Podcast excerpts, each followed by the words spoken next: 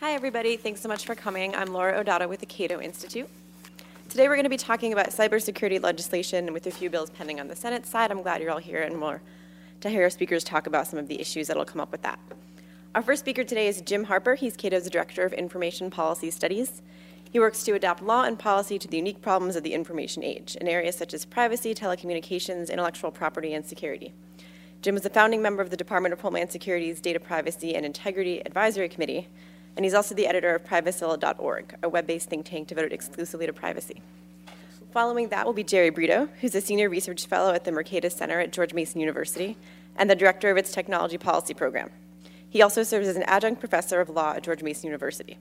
His work focuses on technology and telecommun- telecommunications policy, and he created OpenRegs.org, an alternative interface to the federal government's regulatory docket system.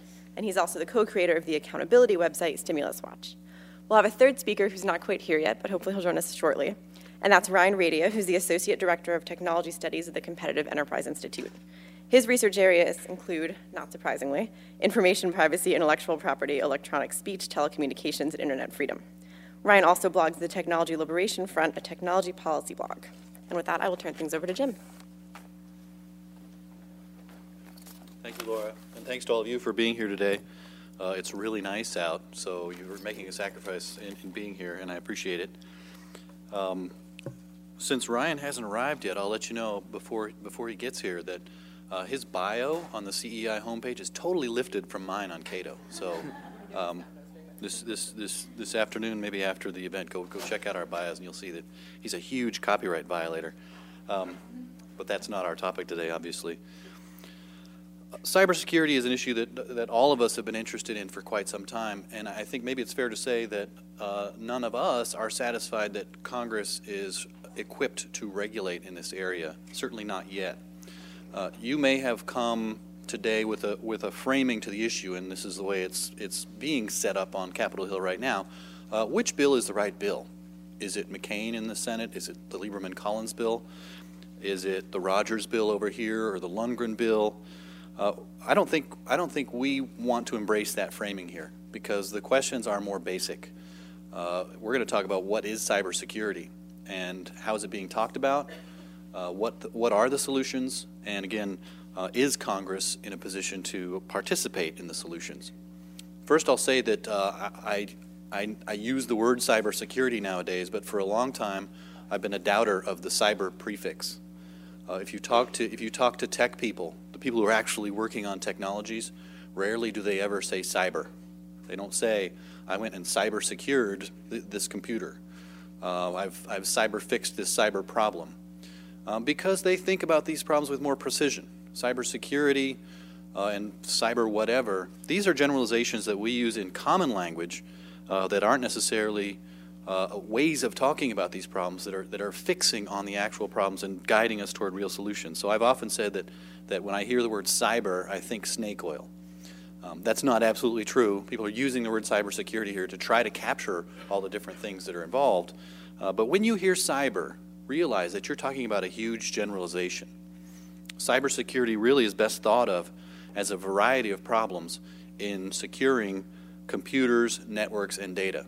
Uh, thousands of different problems uh, and these problems will be addressed by tens of thousands or maybe hundreds of thousands of different actors over a long period of time. Uh, there's not going to be any solution that fixes cybersecurity, just like there's been no solution that fixes physical security. We have security in the physical area because we have tens of thousands of years of experience with it. We have solutions in the physical security area that are pretty good, that are adequate. And our goal in the area of cybersecurity is to get security for computers, networks, and data that are good enough to serve. So think about, think about this problem as being thousands of different problems, not one. Again, to be addressed by tens of thousands or hundreds of thousands of different actors over a long period of time. What do you do when you have a huge array of problems? Is it the best thing to do to centralize your attack on those, on those problems? Or should you perhaps instead think about assigning responsibility for solving those problems to the actors that are best posi- positioned to address them? Well, I think experience shows that centralizing is often a mistake. The knowledge available, though we may study it as hard as we possibly can, the knowledge available to us in Congress, the knowledge available to federal agencies, uh, is very, very limited compared to the knowledge that rests with the people who own and operate the computers, networks, and data. Not only that, the incentives are in the right place with the owners of computers and networks and data, because if they fail to secure their infrastructure, they begin losing money from the first instant. So the, so the incentive set is probably right for the owners of all the infrastructure that we'd like to have secured. The incentive structure is not the same when federal agencies or when Congress address these problems. Congress gets paid whether it fixes the problem or not. Federal agencies get paid whether they fix the problem or not. So rather than centralizing, which is the, the major theme of the cybersecurity legislation we've seen, assigning responsibility or leaving responsibility where it already is. That is, the owners of computers, networks, and data have that responsibility now, and they should keep it. The cybersecurity legislation that we've seen uses a lot of big words. One of my favorite is cybersecurity performance requirements from the Lieberman Collins bill. That's a big word that means regulation. And I was really impressed when I read that bill uh, to realize all the language, all the structure, all the comings and goings that amount to a regulatory regime for cybersecurity. Well, I don't know that any federal agency is going to be in a position to write the regulations that fix this problem. Instead, you saw a lot of things that you might call 21st century paperwork violations.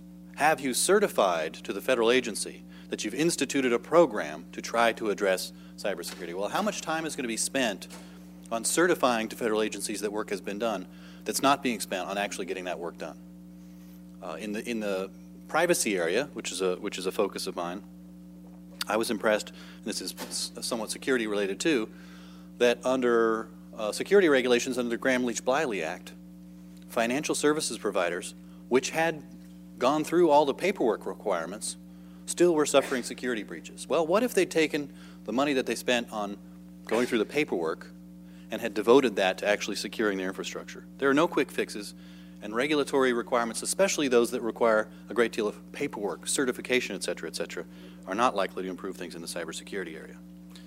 Uh, something that I've found particularly concerning is the proposal for information sharing, or the proposals for information sharing. Now, there's nothing wrong with information sharing, but mandated information sharing is an odd bird, or an odd duck. Um, everybody should share information appropriately, and there's no necessary mandate to do that. Think of another area like, uh, like Homeland Security. See something, say something. Think of areas like the Bank Secrecy Act and suspicious activity reporting. What these things do, though they seem like the right thing, what they do is they encourage over reporting. Uh, a financial services provider that doesn't provide any suspicious activity report, reports to its regulator will come under suspicion on the part of the regulator that it's not actually looking out for suspicious activity. So you get financial services providers that report non suspicious financial activity in order to meet the regulatory need to have suspicious things reported. If you have a mandated information sharing environment, you're very much, li- you're very much likely to have companies reporting things in as a way of showing information sharing without actual necessity for information sharing. Obviously, there should be information sharing where a need arises, and information sharing will happen when the need does arise. But we don't need to create a legal mandate to do so, and we don't need to create a federal center for doing so. I'm particularly worried about the languages you see popping up in all the bills, if I'm not mistaken, that allow information sharing notwithstanding any other provision of law. That is a huge, huge scythe cutting down unknown law that right now protects contracts, protects privacy, and perhaps protects security. Somebody who participates in this federally encouraged information sharing for cybersecurity purposes would not be subject to any other law. No state privacy tort, no state contract law. They wouldn't be subject to agreements they had entered into. The Privacy Act of 1974 the E-Government Act, the Electronic Communications Privacy Act, the Stored Communications Act, none of these laws would, would apply if someone was information sharing with these, with, with these information sharing centers as proposed in the various bills. Um, that's concerning stuff to see the rule of law go away uh, in, the information, in, in terms of information sharing for cybersecurity purposes. Surely Congress can do a better job and think precisely about what laws stand in the way of information sharing, if there are some, and amend those appropriately so that information sharing can happen naturally and appropriately. I think Ryan will go into some of the legal, legal uh, uh, niceties more carefully. To set up uh, the discussion just a little bit more, I'll talk about the way cybersecurity is presented to you here on the Hill. Um, and that's the problem of threat exaggeration. I think one that Jerry will go into some. Uh, I'm particularly nonplussed when I hear about cyber terror and cyber war because cyber terror does not exist. Let me say that again and emphatically. Cyber terror does not exist. And cyber war may exist in a relatively limited realm. That is, when there is a, an ongoing struggle for control of land or for the legitimacy or power of a government, and communications devices or communications tactics are used to address that war. But war is a very distinct thing, uh, and we tend to use the war, the word war, uh, inadvisedly at least uh, here on the Hill. Um, cyber war is a very rare thing. Cyber terror actually doesn't exist. I'll say it again because there really is no way to terrorize people using computers. Uh, the most the most dangerous threats out there uh, may take down the financial services system for a few days at, at worst. Now, that doesn't terrorize. I think the reaction for most people would be something more like having a snow day. I can't get cash out of the ATM, so I can't buy gas, so I can't come into work. It's not terrorizing, and there's no legitimate threat that these things can be done again. So we often hear of cyber terrorists, we often hear of cyber war, and that's a way of goading you into believing that the threats are bigger than they actually are. Um, there are real problems out there. None of what I say should diminish the fact that cybersecurity is a host of very real problems. But the problems tend to be quite a bit more mundane than what, you what you hear about. Uh, it involves patching your software, uh, behaving in ways that, that protect your, your uh, computers, networks, and data. There are real um, there are real threats out there. You've talked, we've heard about the Stuxnet virus, uh, which was a very, very well constructed uh, virus that had for a, for a period of time, had its intended effect in Iran on, the, uh, on their nuclear weapons program. But there are, the idea that the Stuxnet virus could be turned around and applied to just about anything else is precisely wrong. There's a really good 60 Minutes piece you might go look up and watch, watch and listen carefully to the, to the, to the speakers uh, because some of them are working some angles. That is, some of them will make money if Congress dedicates uh, huge amounts of dollars to cybersecurity. Some of them don't know what they're talking about and they say that the Stuxnet virus is now out in the wild and anything could happen. No, no, that was a very, very precisely written uh, piece of software, uh, written by people probably affiliated with the U.S. government or the Israeli government. Uh, the, at, the, at the highest quality software programming you get. There's no script kiddie that's going to turn Stuxnet out and, and level it on dams or bridges or any other kind of infrastructure. So these kinds of exaggeration incline you to think that Congress has to act. And I think I've made a partial case, at least, that even Congress acting wouldn't solve these problems. It's going to be years long, hundreds of thousands of people and institutions working on the different, the thousands of different problems. And if we leave responsibility where it is, with the private actors that own most of the infrastructure in the United States, we'll be better off than if we have a regulatory environment and a, and a uh, an information sharing environment that's that's uh, uh, really promiscuous, like the kinds of things we're, we're looking at in these bills. So, with that, let me turn it over to Jerry Brito, and we'll hear some more. Thank you. Thank you, Jim. Oh, there we go. So, uh, like Jim said, I'm going to talk to you today a little bit about uh, the threats and uh, why we, uh, how we should think about regulation. So, there's been a lot of strong language around uh, cybersecurity, especially here on the Hill that Jim was alluding to. So, let's look at some of that. Um, when we ask ourselves, what is the threat? What are we told? Well, here's Leon Panetta uh, at his confirmation hearing. He says, I have often said that there is a strong likelihood that the next Pearl Harbor that we confront could very well be a cyber attack that cripples our power systems, our grid, our security systems, our financial systems, our government systems. Right? I mean, Pearl Harbor, there were several thousand uh, uh, persons that died that day. Uh, here's Senator Carl Levin. Cyber weapons and cyber attacks potentially can be devastating, approaching weapons of mass destruction in their effects. Here is Senator Rockefeller just last month introducing legislation. He says, The prospect of mass casualty is what has propelled us to make cybersecurity a top priority this year. Admiral Mike Mullen, former Joint Chiefs Chairman, said that a cybersecurity threat is the only other threat that is on the same level as Russia's stockpile of nuclear weapons. All right, so of course, nuclear weapons can decimate a city, certainly cause mass casualty. Uh, this is Steven Chabinsky, who is the Deputy Assistant Director of the FBI Cyber Division, saying this at a recent security conference. He said, quote, the cyber threat can be an existential threat, meaning that it can challenge our country's very existence or significantly alter our nation's potential, right? So wipe out America is, is a potential of cybersecurity. So uh, that's, that's very strong language. And so what we need to ask ourselves uh, is what is the evidence for this kind of rhetoric that we see uh, in, in, the public discourse around cybersecurity? So what is evidence? When you say, boy, you're making some, some real strong claims here, they will point to the breaches that we have seen. They will point to the cyber attacks that we have seen. So what is the evidence that they point to? Well, first and foremost, they point to denial of service attacks. And what are denial of service attacks? Denial of service attack is when a server is overwhelmed with requests for information. Usually it's a website uh, that has so much traffic go to it that it's overwhelmed and is taken down. This happened to the Senate website last summer when Anonymous took it down. Uh, the thing to know about um, DDoS attacks is that they're very real. Uh, they happen very frequently, all the time, I would say. Uh, but they are an inconvenience. Website goes down for a few hours, uh, maybe a day, it comes back up. Certainly, nobody is injured, nobody dies, there are no mass casualties. Next, you will see folks point to cyber espionage, which again, it's a very real threat. It's very serious, it's very bad. It's happening right now, but again, it does not pose a risk of injury or death or, or real cyber doom. Next, I'll point to cyber weapons that have a kinetic effect. Right now, we're talking something more serious here. This is uh, something like Stuxnet.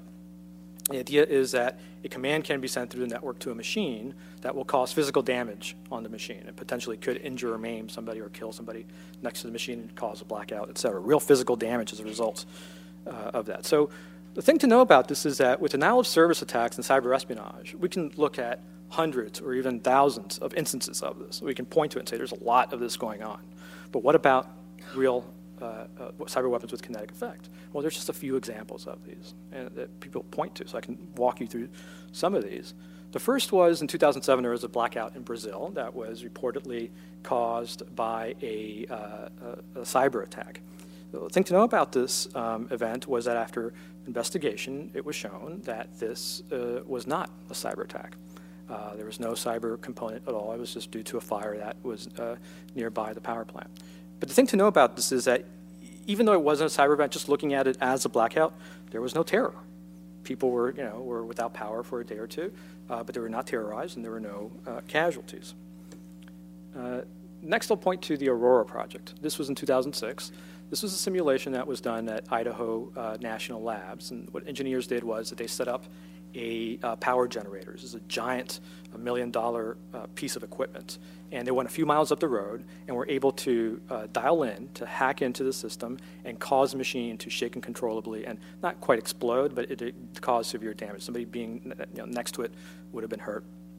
Uh, could have potentially caused a blackout. So, this is a good proof of concept that a uh, kinetic effect can be carried out through a cyber attack. But what you need to know about this is number one, this was a, a, simulation. It was staged on range. The folks who were hacking in knew the system uh, that they were uh, hacking into, and they let it happen. Right? Somebody, uh, if this were a real power plant, somebody would have pulled uh, uh, a switch to to turn it off. then we can we also hear about the Maroochy Shire incident. This is in Queensland, Australia where uh, somebody hacked into the sewage uh, control software for the municipality in Maroochy Shire and uh, opened the valves and allowed sewage to spill out. And it spilled out into uh, a golf course, into other uh, properties. And so, again, the thing to know about this is that uh, the person who did this was a disgruntled ex employee he was somebody who was denied a job by the municipality, and he had formerly worked for the company that designed the control software.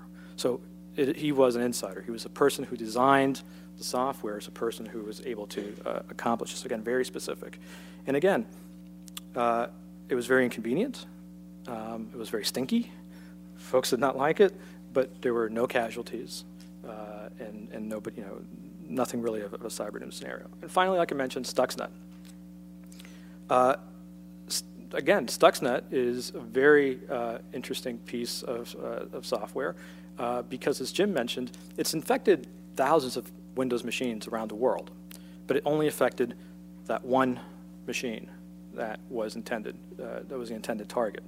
Um, and it did so in a way that was trying to be as silent as possible. It wasn't trying to shake the machine uncontrollably. It was trying to go undetected. Uh, so again, no mass casualties from this, no casualties whatsoever. In fact, it was trying to be uh, undetected. So what can we conclude from all of this? It's that none of these, the denial of service attacks, cyber espionage, or even the uh, cyber weapons that we have seen, the kinetic cyber weapons that we have seen, none of these lend support to the overheated rhetoric that we hear right? There is a wide divergence uh, between the cyber scenarios and the few instances of actual cyber attack that we have so far witnessed. And another point I'd like to make is that we, I think, underestimate uh, how resilient we are to attacks.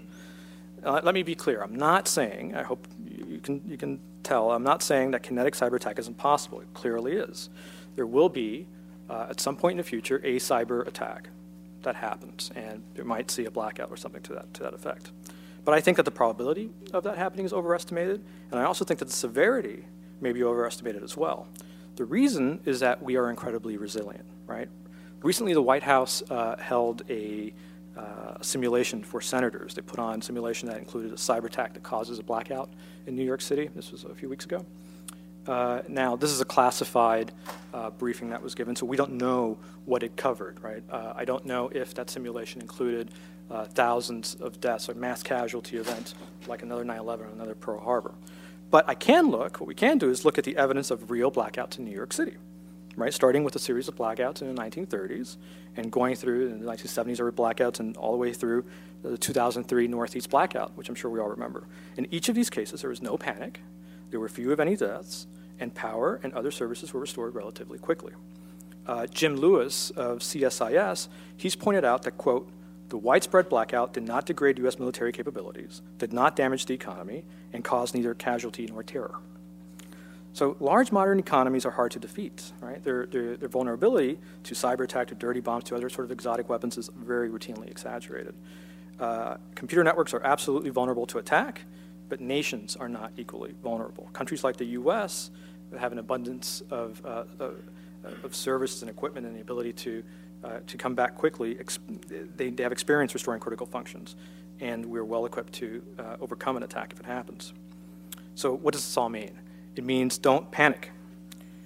Threat of harm from cyberspace is real, but we should not be panicking. Why? Because when you panic, when you make decisions out of fear, you run the risk of overreacting and making poor decisions. So, why do we think that we need regulation? Well, the need for legislation is premised on the idea that we don't have enough cybersecurity today and that markets cannot uh, possibly uh, provide enough security ever. And this is articulated nicely by the, or in the, the uh, report of the CSIS Commission on Cybersecurity for the 44th President, which is a very, very influential document in the push for, for cybersecurity legislation. And in it, they say, quote, it is undeniable that an appropriate level of cybersecurity cannot be achieved without regulation, as market forces alone will never provide the level of security necessary to achieve national security objectives. Right? So there are two assertions that are happening here. One is we don't have enough cybersecurity today, and two, markets can never provide enough cybersecurity. So why is it? I guess the question then would be, what is the evidence uh, for these assertions? Right? What evidence is there that we don't have the right amount of cybersecurity right now? Well, when you ask this question, you say, well, what makes you think we don't have enough cybersecurity? What you often hear back is, well, look at all the breaches that happen, right? Uh, all the ones that I just listed, right? This happens all the time, hundreds of breaches. This is, this is terrible. And the thing to keep in mind about that is uh, that the fact that there are breaches is not evidence that we don't have enough cybersecurity. Because what that would mean is that enough cybersecurity would be 100% security that the optimal amount of breaches would be zero breaches. And we know, number one, that that's not uh, efficient, but not just that, it's probably impossible. Right? It would be too costly to achieve 100% uh, security. So right now, markets do provide a level of cybersecurity. It's not 100%, but I haven't seen anything but assertions about what the appropriate level of cybersecurity should be. That gets to the second question, which is that markets cannot ever provide the right amount of cybersecurity. And when you ask why that is, what they will say is that well, cybersecurity is a good that has a positive externality. And mm, I'm not going to go too much into the economics right now. Uh, we can do that in Q&A if you like. Um, but a positive uh, externality, uh, well, it'd be hard for me to explain to you what an externality is in, in a short amount of time, but you have uh, uh, a good that has associated with it an effect external to the production of the good. You can have negative externality or positive externality. Negative externality is like pollution, right?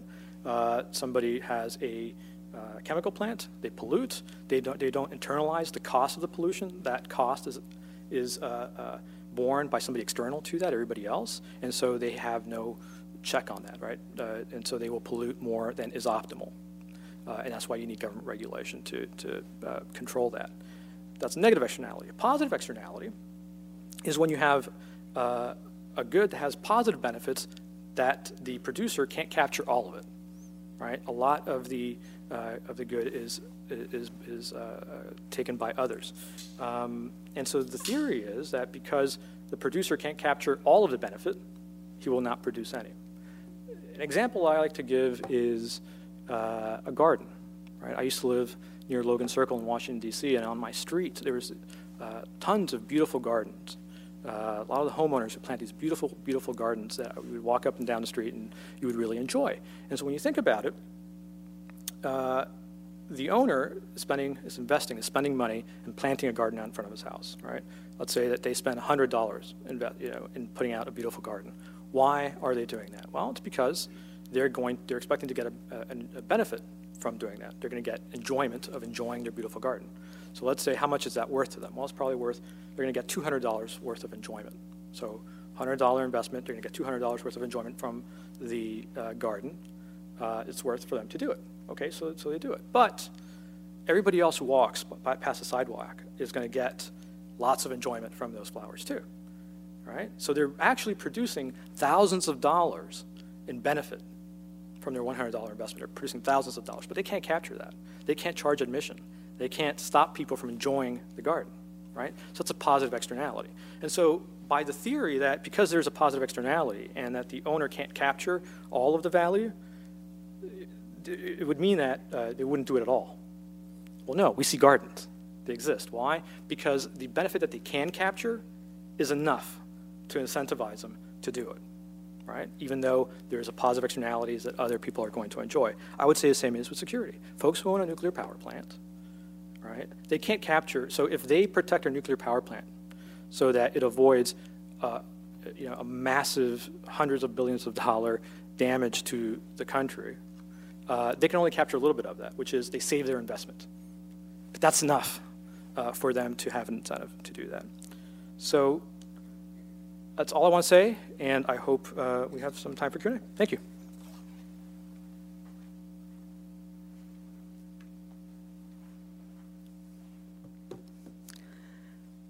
Thank you, and thanks to the Cato Institute.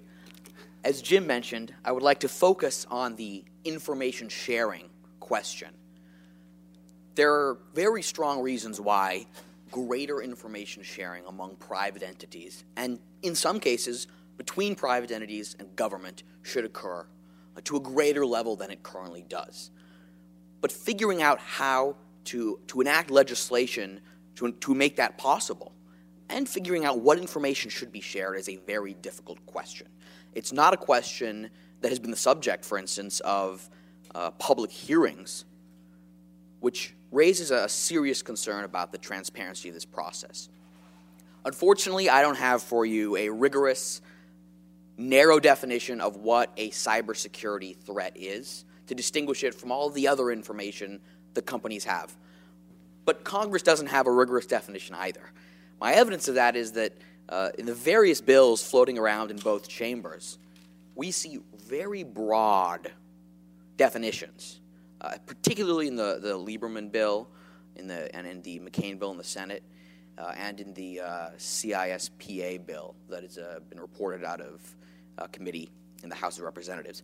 So, language like a cybersecurity threat indicator may indicate or describe any action or attempt to gain unauthorized access to a system. That could mean a very wide array of information that we would not consider to be a real threat.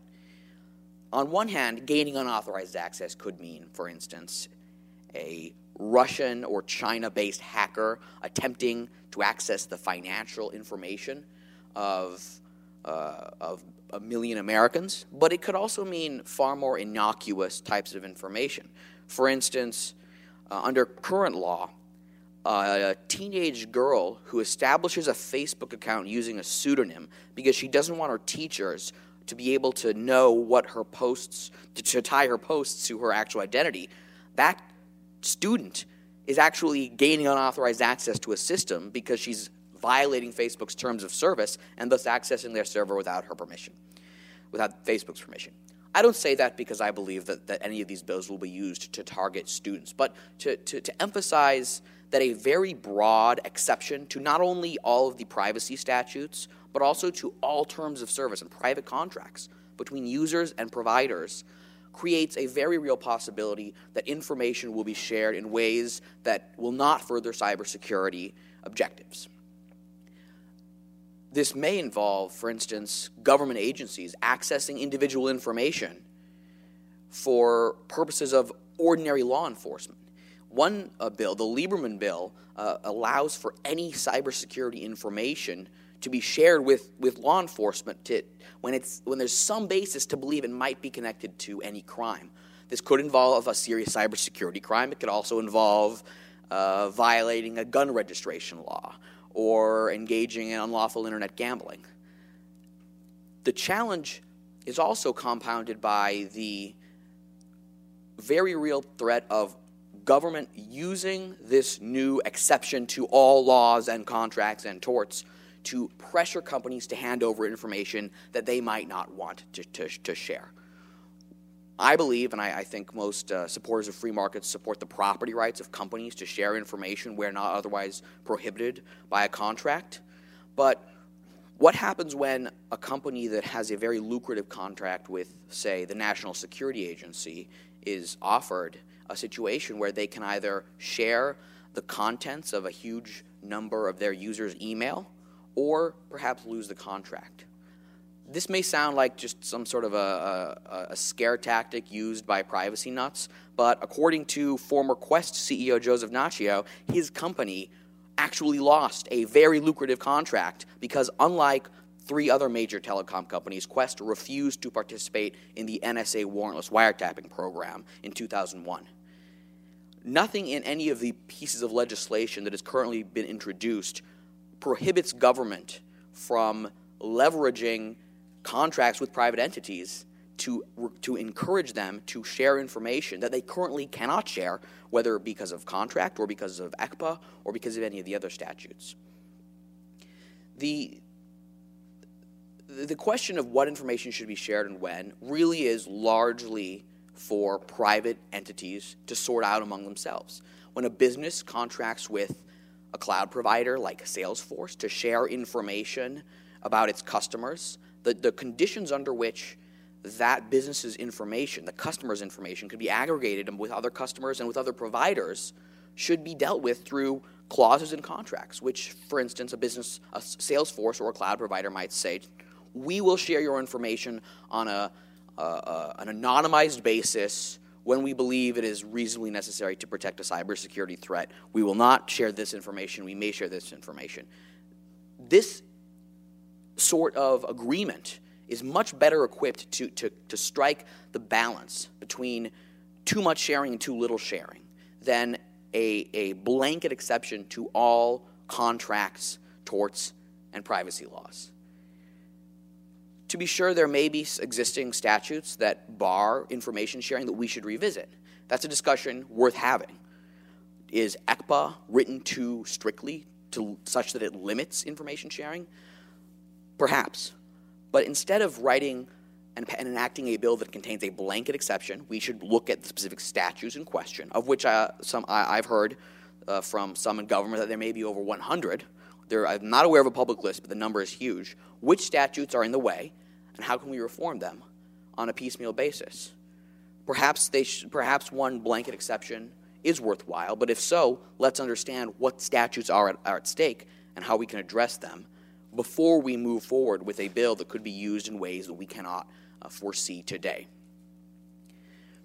It's also important to ensure that if, uh, if legislation is enacted, that the, the, the information doesn't target legitimate uses of technologies that are privacy enhancing or anonymity enhancing.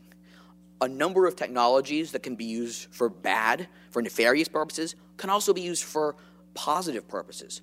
One good example is Tor, the onion router, which is used by uh, uh, dissidents across the world in countries ranging from China to the United States to, uh, to communicate information that their governments don't like or to blow the whistle on wrongdoers in the private or public sector. But the, the, the, the onion router, Tor, can be used to facilitate denial of service attacks that are much more difficult to detect because of the way in which information is routed around and the originator of an, a piece of a packet is, is obfuscated. So if a, if a bill creates a new mechanism for internet service providers or for cloud providers to interfere, either voluntarily or quote unquote voluntary, but with government pressure, it could create an avenue for a great deal of an anonymity enhancing, privacy enhancing technologies uh, to be limited by providers or for information such as the contents of emails to be shared with government agencies. While the, uh, the Lieberman bill does contain a, a clause uh, that requires that when, uh, when information is shared, that it be stripped of, of personally, identifiable informa- personally identifiable information uh, where feasible. Other bills, such as uh, the McCain bill, don't contain such a provision, which means that the sharing of cybersecurity threat information in many of these pieces of legislation could involve sensitive personal information that is only tangentially related to a legitimate cybersecurity threat. These definitional questions are very difficult they're, they're largely best sorted out by the private sector. But if government is going to approach this by enacting new legislation, it's far better to err on the side of a narrowly worded statute and expand it as necessary, rather than starting out with a definition that could encompass a whole range of information that has nothing to do with actual cybersecurity threats. The, the, the current approach needs to be revisited, as, as Jim and Jerry have discussed there are real cybersecurity problems, but postponing this a few months or a couple of years so we get it right is a far better idea than hastily enacting a 200 page bill whose definitions no one really understands. The solution to cybersecurity largely should rest in the hands of the companies that have an incentive to protect it the critical infrastructure providers and the other companies that operate the systems that we rely on every day they need, they need to work together, and they are working together to solve these problems. That's what we should be focusing on encouraging. Uh, perhaps liberalizing antitrust standards to allow for uh, joint ventures and more, uh, more uh, collaboration between companies might be worth considering. That should be the first step rather than gutting terms of service and contracts in a way that will limit experimentation and allow for government to access a range of information uh, that today it cannot access without uh, a search warrant or other order based upon a showing of probable cause.